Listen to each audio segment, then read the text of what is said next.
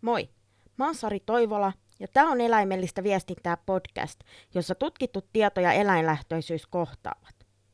Tässä podcastin kuudennessa ja samalla ensimmäisen kauden viimeisessä jaksossa pohditaan, onko somevaikuttaja vastuussa eläinten hyvinvoinnista. Tervetuloa mukaan! Joo,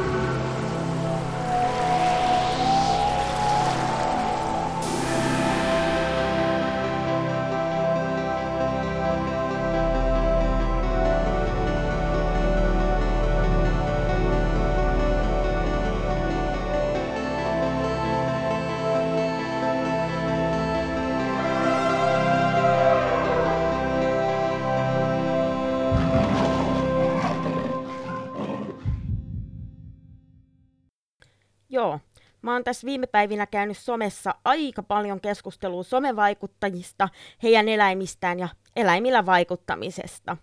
Ja mä päätin sitten vielä jatkaa tästä tämän aiheen käsittelyä vielä täällä podcastinkin puolella.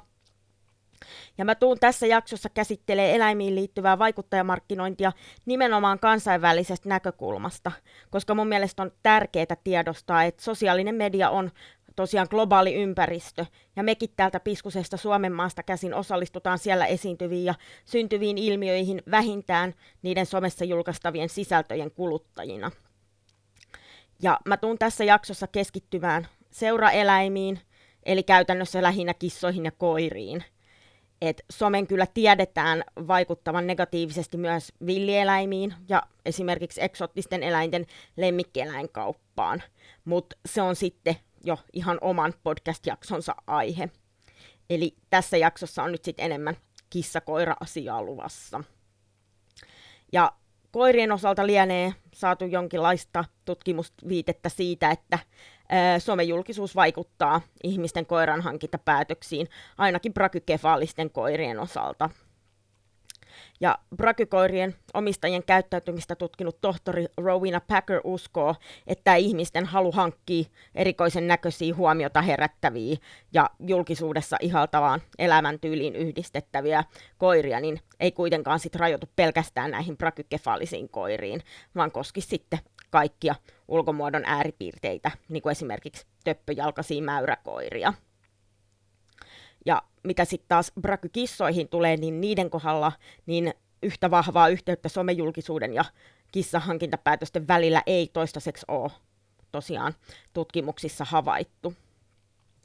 Ja brakykoirien omistajien tiedetään pääsääntöisesti olevan nuoria, kun sitten taas nuoret kissanomistajat niin, ö, omistaa suuremmalla todennäköisyydellä tämmöisen niin kutsutun non-pedigree-kissan, Eli non-pedigree-kissalla tarkoitetaan mitä tahansa kissaa, joka ei mene mihinkään olemassa olevaan rotukissa-kategoriaan. Eli tämmöisellä non-pedigree-kissalla voi olla rotukissa piirteitä, mutta ei ole, ole sitten edusta ö, puhtaasti mitään rotua. Ja voidaan tästä non-pedigree-kissasta varmaan tässä yhteydessä vapaasti soveltaen käyttää tämmöistä suomenkielistä termiä kuin kotikissa.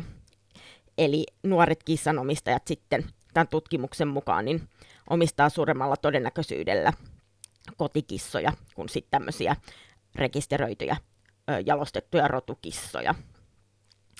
Ja tämän perusteella sitten somen voidaan nähdä tietysti vaikuttavan ö, enemmän nuoriin koiranhankkijoihin kuin nuoriin kissanhankkijoihin. Ja tähän tutkijat ovat tosiaan epäilleet syyksi, että nämä kotikissat on lähtökohtaisesti enemmän mainstream kuin sekarotuset koirat, ja että niitä on suhteessa enemmän puhasrotuisiin lajitovereihinsa verrattuna. Ja lisäksi näiden kotikissojen omistajien keskuudessa oli enemmän öö, ensikissan omistajia kuin mitä sitten taas sekarotusten koirien. Että koirien osalta tiedetään, että brakykefaalisten koirien omistajissa on sitten taas enemmän niitä ensikoiran hankkijoita ja ensikoiran omistajia joten ö, ihmiset sitten tosiaan vaikuttaisi hankkivan kissoja huomattavasti matalammalla kynnyksellä kuin koiria. Ja tässä vuonna 2019 julkaistussa tutkimuksessa niin oli mukana USA-laisia ja brittiläisiä kissanomistajia. Ja tämä otanta painottu sitten joltain osin näihin USA-laisiin kissanomistajiin. Ja tässä tutkimuksessa niin somekanavista oli mukana Facebook – Ja mua tosiaan kiinnostaisi tietää, että miten esimerkiksi eläininfluenssereiden taivaaksi tituleeratun Instagramin tai vaikka YouTuben vaikutus näkyisi tämmöisessä vastaavanlaisessa asetelmassa. Ja vaikka tosiaan tutkimus ei vielä ö, lienekään saanut täysin kiinni sosiaalisen median vaikutuksista ihmisen kissanhankintaprosessiin, niin aihe on kuitenkin mun mielestä hyvä ottaa vakavasti. Ö, koska BVA, eli British Veterinary Association, ja SEL, eli Suomen eläinlääkäriliitto, niin ovat sitten huomioineet eläinten mainoskäyttöön liittyvissä suosituksissaan myös kissat ja muut eläimet, ja prakykefaalisen ulkomuodon ohella myös muitakin eläinten ulkomuotoon ja elinolosuhteisiin liittyviä tekijöitä. Suomen eläinlääkäriliitto muun muassa suosittaa markkinointiviestinnän ammattilaisia pidättäytyy kaikkien epäsuhtaisella rakenteella varustettujen eläinten käytöstä markkinointiviestinnässä. Eli Suomen eläinlääkäriliitto ei siis ole rajannut suositustaan koskemaan vain tiettyjä eläinlajeja tai rotuja, vaan, vaan heidän tämä suositus kattaa ihan kaikki eläimet. Ja sitten taas brittiläiset mainosalan toimijat Advertising Standards, Standards Authority ASA ja Committee of Advertising Practice eli CAP, niin ää, ne ei varsinaisesti ota omassa ohjeistuksessaan ää, eläinten käytöstä mainonnassa niin kantaa eläinten ulkomuotoon – mutta heidän ohjeistuksessa kuitenkin korostetaan, ettei mainokset saisi rohkaista ihmistä mihinkään sellaiseen, mistä saattaisi olla eläimelle haittaa. Ja he myös sitten siinä oman ohjeistuksensa yhteydessä niin suosittelee kaikkiin mainostajia tutustumaan tähän BVAn laatimaan ohjeistukseen, missä sitten otetaan aika spesifistikin kantaa myös näihin ulkomuotoasioihin. Eli tästä voidaan nyt niin vetää johtopäätös, että asiantuntijat eri maista ja eri tieteen aloilta, niin on kuitenkin arvioinut tarpeelliseksi ulottaa esim. prakykefaalisten eläinten mainoskäyttöön liittyvät ohjeistuksensa koirien lisäksi myös kissoihin ja muihin eläimiin, ja sitten prakykefaalisuuden lisäksi muihinkin ulkomuodon ääripiirteisiin. Ja mun mielestä onkin parasta noudattaa näitä ohjeistuksia, varsinkin kaupallisessa vaikuttajamarkkinoinnissa, kunnes me saadaan sit lisää tutkittua tietoa sosiaalisen median eri kanavien vaikutuksista, esimerkiksi sairaaksi jalostettujen tai synnynnäisistä kehityshäiriöistä kärsivien kissojen ja muiden eläinten suosioon ja hyvinvointiin. Ja mun mielestä ratkaisevaa ei muutenkaan ole ainoastaan somejulkisuuden vaikutus eläinten suosion ja kysynnän lisääntymiseen, vaan myös se, että millaista eläinkäsitystä somejulkikset ja vaikuttajat eläimineen ruokkii ja normalisoi, ja millainen vaikutus sillä sitten saattaa olla sekä lyhyellä että pidemmällä aikavälillä. Koska lienee yleisesti tiedossa, että mitä enemmän me altistutaan tietynlaiselle kuvastolle, niin sitä normaalimpana me aletaan sitä pitää. Ja jos me ei nyt välttämättä saadakaan somesta kimmoketta hankkia itsellemme vaikka sairaaksi jalostettuja kissoja, niin me ei kuitenkaan sit välttämättä sen enempää myöskään kritisoida tai kyseenalaisteta niiden jalostusta tai olemassaoloa. Ja tämä tarkoittaa mun nähdäkseni sitä, että nämä tietyt sairaaksi jalostetut rodut saa sitten porskuttaa edelleen monien isojen kissamaiden suosituimpien rotujen listan kärjessä ja kenenkään sitä sitten, sitten estelemättä tai kyseenalaistamatta. Ja sitten me päästään puhumaan vähän tästä kaupallisesta puolesta ja mainonnasta ja markkinoinnista. Ja eläimethän on tunnetusti tehokkaita elementtejä mainonnassa, koska ne saa meissä aikaiseksi oo-reaktion. Ja vaikuttajamarkkinointi sitten taas on ollut jo tovin nouseva markkinoinnin ala ja eläinvaikuttajat sitten taas sosiaalisen median kirkkaimpia tähtiä. Ja eläinvaikuttajilla tarkoitetaan siis somessa suosittuja eläimiä, joiden omistajat tekee sitten kaupallisia yhteistöitä eläintensä nimissä ja ta- sitten tahkovat siinä sivussa sitten sievoiset summat rahaa. Ja kaupallisia yrityksiä kannustetaan tekemään yhteistyötä nimenomaan eläinvaikuttajien kanssa yrityksen toimialasta riippumatta, koska eläinten teho ja eläinvaikuttajien potentiaalisesti saavuttama suuri someyleisö niin ovat sitten vertaansa vailla, ja siten toki yrityksille houkutteleva markkinointiviestinnän muoto. Ja tästä me päästäänkin sitten suoraan oikein syvällisten filosofisten kysymysten äärelle. Että jos me oletetaan, että eläinvaikuttajina toimii sairaaksi jalostettujen rotujenkin edustajia, kuten nyt vaikka näitä suosituimpien eläinvaikuttajien listoja katsomalla voidaan olettaa, että näin on, niin onko eettisesti oikein pyrkiä maksimoimaan taloudellinen hyöty eläinten kärsimyksellä? Ja jos ei ole, niin kenellä sitten oikein on vastuu siitä, ettei rahaa tosiaan sitten tahkottaisi eläinten hyvinvoinnin kustannuksella? Mä itse näen tämän tosi monisyisenä asiana, jossa on tosi monta liikkuvaa osaa. Ja siksi mä oonkin jakanut tämän kokonaisuuden nyt kolmeen eri osioon. Ja ensimmäinen näistä osioista on, että vastuussa ovat vaikuttajamarkkinointia tekevät yritykset. Ja eläinten käytöstä mainonnassa on tosiaan otettava huomioon, että sen brändiä edustavan eläimen tulee sopia brändiin ja edustaa sitä ja sen arvoja.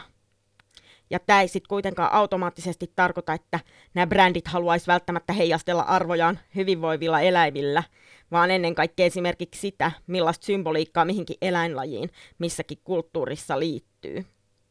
Esimerkiksi kissa ja koira voi symboloida ihmisille perhettä, ja sitten taas karhun, leijona ja tiikerin kaltaiset eläimet esimerkiksi voimaa.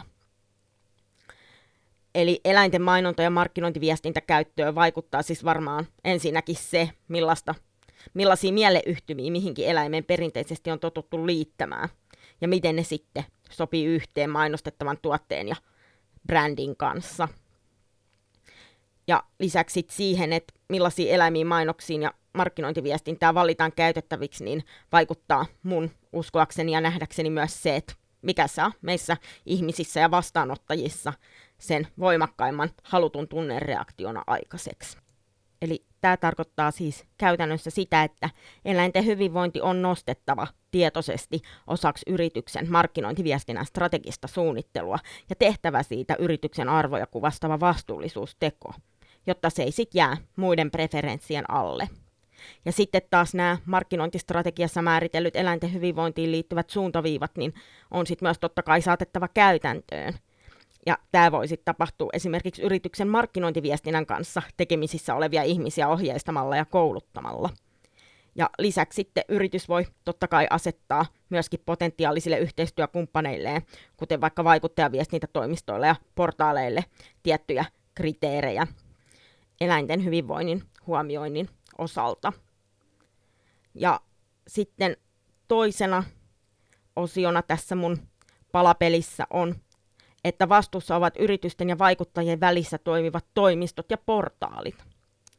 Eli kun kaikki yritykset eivät siis suinkaan hoida näitä vaikuttajasuhteitaan suoraan itse, vaan ulkoistaa sitten toiminnan asian erikoistuneille markkinointitoimistoille tai öö, verkkoportaaleille – ja mun mielestä on erityisen tärkeää, että näissä toimistoissa ja portaaleissa, varsinkin sellaisissa, missä ollaan sitten tekemisissä näiden eläinvaikuttajien kanssa, niin tiedostetaan markkinointiviestinnän, mainonnan ja eläinten hyvinvoinnin välinen yhteys. Ja yksittäiset toimijat, niin ne on tosiaan täysin vapaita linjaamaan yritystään ja omaa toimintaansa koskevat eläinten hyvinvointilinjaukset täysin haluamikseen. Ja mä tiedän joidenkin alan toimijoiden niin tehneenkin. Ja toki toimistojen ja portaalien yritysasiakkaatkin voi myös edellyttää näiltä tahoilta, joilta ostaa näitä palveluita, niin tietoa ja osaamista valita yrityksen yhteistyövaikuttajakumppaneiksi sellaiset vaikuttajat, jotka ei normalisoi eläinten kärsimistä millään tavalla. Ja näin sitten kysynnän ja tarjonnan lailla ohjata myös näiden vaikuttajamarkkinointitoimistojen ja portaalien toimintaa. Ja kolmantena viimeisenä, viimeisenä vaan ei vähimpänä, niin vastuussa ovat somevaikuttajat itse. Eli on varmaan aika itsestään selvää, että osa tästä vastuusta on myös somevaikuttajilla itsellään. Eli millaisessa valossa he esittää omat mahdollisesti sairaaksi jalostetut eläimensä ja miten sitten nämä mahdollisesti sairaaksi jalostetut eläimet linkittyy näiden kaupallisten yhteistyöiden myötä erilaisiin brändeihin ja näihin brändeihin sitten taas liitettäviin ihaltaviin elämäntyyleihin. Mutta asia ei sitten kuitenkaan ole ihan yksinkertainen eikä todellakaan mustavalkoinen, koska moni eläimen kärsimyksellä ratsastava ja rahastava vaikuttaja on sitten kuitenkin tehnyt eläinten eteen myös paljon hyvää. Ja mä ajattelin ottaa tästä tämmöiseksi case-esimerkiksi varmasti kaikkien tunteman ja parisen vuotta sitten menehtyneen eläinvaikuttajan ää, kuin Little Bob-kissa. Ja niille, joille tämä Little Bob ei ole entuudestaan tuttu, niin Little Bob tosiaan syntyi villintyneelle kissaemolle ja se pelastettiin sieltä sit uuteen kotiin. Ja Little Bob kärsi tämmöisestä vakavamuotoisesta kääpiökasvusuudesta, mikä sitten aiheutti sille epäsuhtaisen rakenteen ja esimerkiksi liikkumisvaikeuksia. Ja lisäksi äh, Little Bobin kallossa oli mun käsittääkseni vakavia epämuodostumia ja sieltä puuttu esimerkiksi kaikki hampaat. Ja tämä Little Bob kärsi pitkään tämmöisestä sairaudesta kuin osteopetroosi, eli se on tämmöinen luustosairaus, missä tämä luuaines on tavallista kovempaa ja murtuu tavallista herkemmin. Ja mun saaman käsityksen mukaan niin Little Bob kävi elämänsä aikana läpi muun muassa leikkaushoitoja. Ja tämän Little Bobin omistaja oli aina avoin ö, tämän Little Bobin terveystilanteesta ja sen saamasta eläinlääketieteellisestä hoidosta – ja tämän Lil Babin nimissä on kerätty rahaa Lil Babin kehityshäiriöiden taustalla olevia geenejä selvittävään tutkimukseen ja uusien hoitomuotojen kehittämiseen vastaavista synnynnäisistä kehityshäiriöistä kärsivien kissojen auttamiseksi. Lisäksi tämän Lil Babin nimissä on kerätty rahaa myös muun muassa Rescue-kissatyöhön. Mutta kaikella tällä on kuitenkin myös synkkä kääntöpuolensa. Ja nyt me päästään sitten näihin kaupallisiin yhteistöihin ja siihen, että millaisten tuotteiden markkinointiin eläimen nimissä tehtävää vaikuttajamarkkinointia sitten oikein käytetään.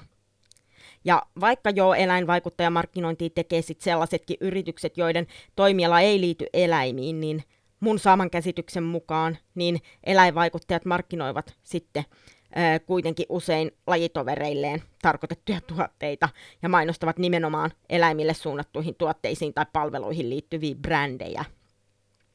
Ja tämän Lil Babin omistaja on esimerkiksi puhunut kissansa suulla CBD eli kannabisöljyn käytön puolesta kissansa nivelkipujen hoitoon. Ja tästä ö, kannabisöljyn käytöstä lemmikeillä on ö, eriäviä vaihtelevia mielipiteitä pitkin internettiä, mutta ainakin jotkut eläinlääkärit ovat kyllä sit ilmaisseet huolensa tämän kannabisöljyn käytöstä eläimillä, ö, koska sen hyödyistä ja haitoista ei tällä hetkellä vielä ole riittävästi tutkittua tietoa, eikä myöskään kannabisöljyä sisältävien tuotteiden ö, valmistamista tai kemiallista koostumusta valvota tai säännellä tällä hetkellä riittävästi näiden lemmikeille suunnattujen valmisteiden osalta. Ja nyt kun tässä puhutaan woo kannabisöljystä, niin todettakoon nyt tässä sitten yhteydessä, että tämä on toki niin kuin ääriesimerkki, eikä niin kuin mun mielestä tuotteiden vaikuttajamarkkinoinnin ei tarvitse olla näin räikeetä, voidakseen olla epäeettistä, koska mun mielestä epäeettisiksi voidaan mielestä, mun mielestä katsoa myös eläinlajille epäsopivan ruoan tai eläimen hyvinvoinnin potentiaalisesti vaarantavien, kuten esimerkiksi homeopaattisten valmisteiden vaikuttajamarkkinointi koska vaikuttajamarkkinoinnilla pyritään vaikuttamaan ja eittämättä myös vaikutetaan lemmikinomistajien käyttäytymiseen potentiaalisesti eläimille haitallisilla tavoilla. Ja sitten mun mielestä vaikuttajamarkkinoinnin ongelmallisuutta tästä näkökulmasta katsottuna niin lisää se, että somevaikuttajaksi voi periaatteessa ryhtyä ihan kuka tahansa. Ja tämä sitten tarkoittaa sitä, että tämän vaikuttajan ammattipätevyydestä tai kyvystä esimerkiksi arvioida näihin kaupallisiin yhteistyöihin liittyvien tuotteiden tai palveluiden sopivuutta tai turvallisuutta kyseiselle eläinlajille, niin siitä ei ole juurikaan takeita.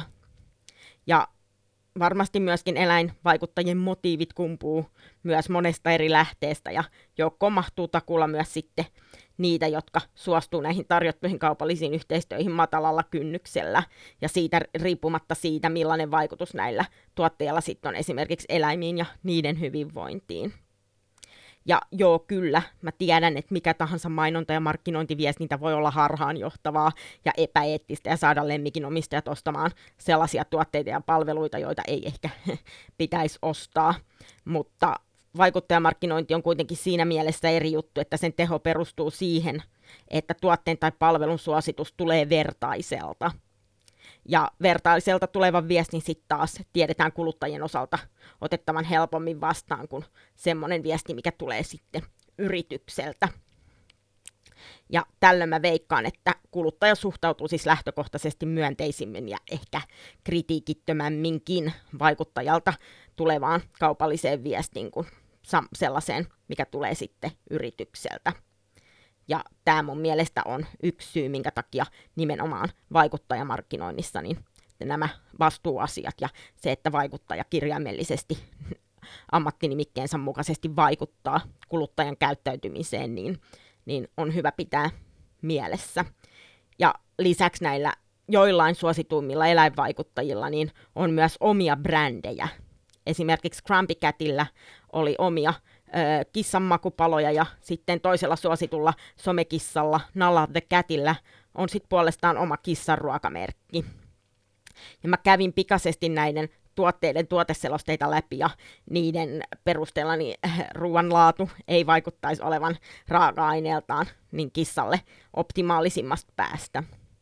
Ja tässä herää sitten kysymys, että onko oikein, että niin, niin kutsutuilla kissameemeillä markkinoidaan kissaruokia, jotka ei sitten kuitenkaan koostumukseltaan ole kissalle läheskään ihanteellista ravintoa. Ja sitten mitä tulee tähän Lil Babiin ja muihin synnynnäisistä epämuodostumista kärsiviin somejulkiksiin, niin ne saattaa sitten toki osaltaan myös normalisoida näitä kehityshäiriöitä ja tehdä niistä jopa toivottavia ja haluttavia. Ja joo, osa somen suosituimmista kehityshäiriöstä kärsivistä eläimistä niin on puhtaita rescuita, mutta osa sitten on taas puhdasrotusia ja rotukasvattajilta tulleita lainausmerkeissä jalostuksen sivutuotteita, jotka eivät sitten menesty näyttelyissä, mutta saattavat sitten poikkeuksellisen ja silmiinpistävän ulkomuotoisen johdosta kerätä senkin edestä menestystä ja suosiota somessa.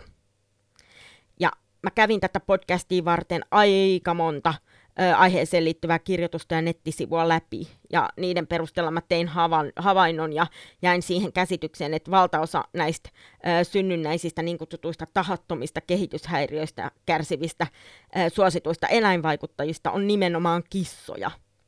Ja koirissa vaikuttaisi taas ulkomuodon ääripiirteiden osalta näkyvän ennen kaikkea sit ul- nämä ylijalostetut rodut, niin kuin Ranskan bulldogki, mopsi ja pomeranian. Mun käsittääkseni meillä ei tällä hetkellä ole juurikaan tutkittua tietoa siitä, miten sosiaalinen media vaikuttaa tällaisista niin kutsutusti tahattomista synnynnäisistä kehityshäiriöistä kärsivien eläinten suosioon ja kysyntään. Et ottaen huomioon, että näitä tämmöisiä kehityshäiriöistä kärsiviä eläimiä syntyy tosiaan myös esimerkiksi villiintyneisiin ei-jalostettuihin populaatiokissapentueisiin, joten pelkästään jalostettujen rotukissojen kysynnän vaikutuksia tutkimalla, niin me ei saada sitten tietoa siitä, miten ihmiset näkee tällaiset, tällaiset synnynnäisistä kehityshäiriöistä kärsivät kissat. Ja sit siitä on myöskin saatu jotain viitteitä, että esimerkiksi erikoisemman väriset kissat niin tulee sitten todennäköisemmin adoptoiduiksi USA-laisista sheltereistä ja rescue-rotukissat, kuten persialaiset mainekuunit, niin ne sitten menee kuumille kiville ja adoptoidaan sitten poikkeuksetta suuremmalla todennäköisyydellä kuin tämmöiset tavalliset kotikissat. Ja on sitten tosin olemassa myös tutkimustuloksia, joiden mukaan ulkonäöllä ei olisi kissojen osalta vaikutusta adoptiopäätöksiin, että ö, adoptoijien ja kissanhankkijoiden preferenssit painottus enemmän tuonne käyttäytymispuolelle kissan osalta, joten ö, näiltä osin niin tutkimustulosten voidaan ehkä todeta olevan hieman ristiriitaisia. Mutta sitten taas tota, ö, brittiläisen eläinsuojelujärjestö RSPCAin toteuttaman tutkimuksen mukaan, niin sosiaalinen media ja julkisuus vaikuttaa siihen, millaisia eläimiä ihmiset sitten adoptoi. Ja tässä ö, vuonna 2019 julkaistussa kyselytutkimuksessa tosiaan selvisi, että 44 prosenttia, eli melkein puolet briteistä, niin ajattelee eläimen ulkomuotoa harkitessaan adoptiota. Ja sitten 19 prosenttia, eli lähes viidennes, niin puolestaan sitten myös pitävänsä valokuvien ja selfieiden ottamista lemmikkiensä kanssa tärkeinä. Ja 56 prosenttia sit vastanneista puolestaan ilmoitti adoptiosivustoja netissä ja somessa selatessaan skippaavansa sellaisen kodittoman eläimen, joka ei ole tämän ihmisen mielestä tarpeeksi söpö. Ja koirien osalta tämä näkyy sitten RSPCAn tutkimuksen mukaan siinä, että tietyt rodut on selvästi suositumpia kuin toiset, ja sitten joitain tiettyjä rotuja edustavat koirat saattaa joutua sitten olemaan siellä ö, shelterissä ja etsimään kotia sit pitkään. Ja tosiaan tässä 2000 aikuisen otannan kattaneessa RSPCn kyselytutkimuksessa tehdyt havainnot toivat esiin öö, meidän nykymuotoisen visuaalisuuteen nojaavan yhteiskunnan ja sosiaalisen median negatiivisten vaikutusten laajuuden, mitä tulee kodittomien eläinten adoptointiin. Ja onkin mahdollista, että eläinten ja eläinvaikuttajien somesuosion vuoksi niin rescue-eläimiäkin adoptoidaan joissain määrin somejulkisuusmielessä ja siksi valintaa tehdään ulkomuotoja valokse- valokuvauksellisuus edellä. Eli ulkomuodolla voidaan siis sanoa olevan vaikutusta siihen, millaisia rescue-eläimiä ihmiset haluaa adoptoida. Mutta sitten pitää ottaa huomioon, että some ei ole eläinten kannalta ja rescue-eläinten kannalta vain huono paikka, koska esimerkiksi jotkut USA-laiset ja australialaiset shelterit on raportoineet, että he on saavuttaneet sosiaalisen median kautta uusia potentiaalisia eläimen adoptoijia ja saaneet sitten kasvatettua adoptoitujen eläinten määrää. Eli aivan pelkkää haittaa ei somesta siis rescue-eläimillekään missään nimessä ole, vaan se voi tuoda mukana myös paljon hyvää. Ja lisäksi niin kuin tämmöisiin tavanomaisempiin mainontatapoihin verrattuna, niin somevaikuttajilla on kuitenkin aina loppupeleissä mahdollisuus valita, miten eläimensä esittää. Et siinä, missä tavanomaisen mainoksen yhteydessä ei hirveämmin taustoteta tai avata kuvavalintoja, niin somevaikuttaja voi sen ö, halutessaan omien kuviensa kohdalla aina tehdä. Ja mä oon sillä kannalla, että kaiken markkinoinnin ja mainonnan ei tarvitse olla viihdyttävää edes somessa, vaan omaan viestintänsä voi ottaa myös kriittisen ja valistuksellisen kulman. Ja siitä voidaan sitten taas olla montaa mieltä, että onko Lil Bobin kaltaisten vakavasti kehityshäiriöisinä syntyvien eläinten pitäminen hengissä eettistä vai ei että mä itse tuppaan kallistumaan vähän sille kannalle, että Lilbabin kaltaisten kissojen pitäminen hengissä ei välttämättä ole niiden hyvinvoinnin kannalta paras ratkaisu. Ja joo, Lilbabin omistaja oli täysin avoin kissansa terveysongelmista, mikä on totta kai erittäin hyvä asia. Mutta samalla hän kuitenkin tuli, samalla hän kuitenkin tuli sitten osaltaan promonneeksi kehityshäiriöisiä kissoja. Ja mä mietin, että vaikka Lilbabin terveystilanne olikin kaikkien tiedossa ja se sai varmasti parasta mahdollista hoitoa, niin näinköhän kissan elämänlaatu on siitä huolimatta lopulta ollut kovinkaan hyvä. Kun Lilbabin tosiaan tiedetään kärsineen elämänsä aikana erinäisistä vakavistakin terveysongelmista, ja ne uskallan väittää, että ovat eittämättä heikentäneet tämän kissan elämänlaatua – ja lisäksi Lil Pop tosiaan kuoli pari vuotta sitten noin kahdeksanvuotiaana, eli mun mielestä kissaksi verrattain nuorena. Ja käsittääkseni tähän kuolemaan ainakin jossain määrin öö, liitty öö, tämän Lil Bobin synnynnäisiin kehityshäiriöihin liittyvät komplikaatiot. Ja netti on tosiaan pullollaan kysymyksiä ja ohjeita, että miten omasta eläimestä saa tehty somejulkiksen ja somevaikuttajan. Ja New York Post-lehti on julkaissut jo vuonna 2015 artikkelin neljästä helposta stepistä, jolla tehdään lemmikistä somejulkis. Ja yksi näistä stepeistä on, että erikoisen näköiset eläimet saavat todennäköisemmin suosiota osakseen, sillä ne erottuvat ja jäävät mieleen.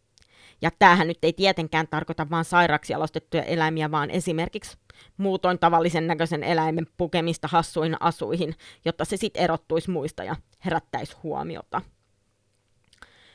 Ja mitä enemmän esimerkiksi kehityshäiriöistä ja ylialostuksen seurauksista kärsiviä eläimiä on siis kansainvälisen somesuosion huipulla, niin, niin mä uskon, että sitä suurempi riski on, että nämä somejulkisuutta halajavat ihmiset hankkivat tulevaisuudessa tällaisia eläimiä julkisuus- ja rahankielto silmissään. Ja kun tavallinen prakykefallisuus ei kohta sit enää riitä ylittämään ero, erikoisuus- ja erottautumiskynnystä somessa, niin eläimellä on oltava entistä rajummat ääripiirteet erottuakseen joukosta.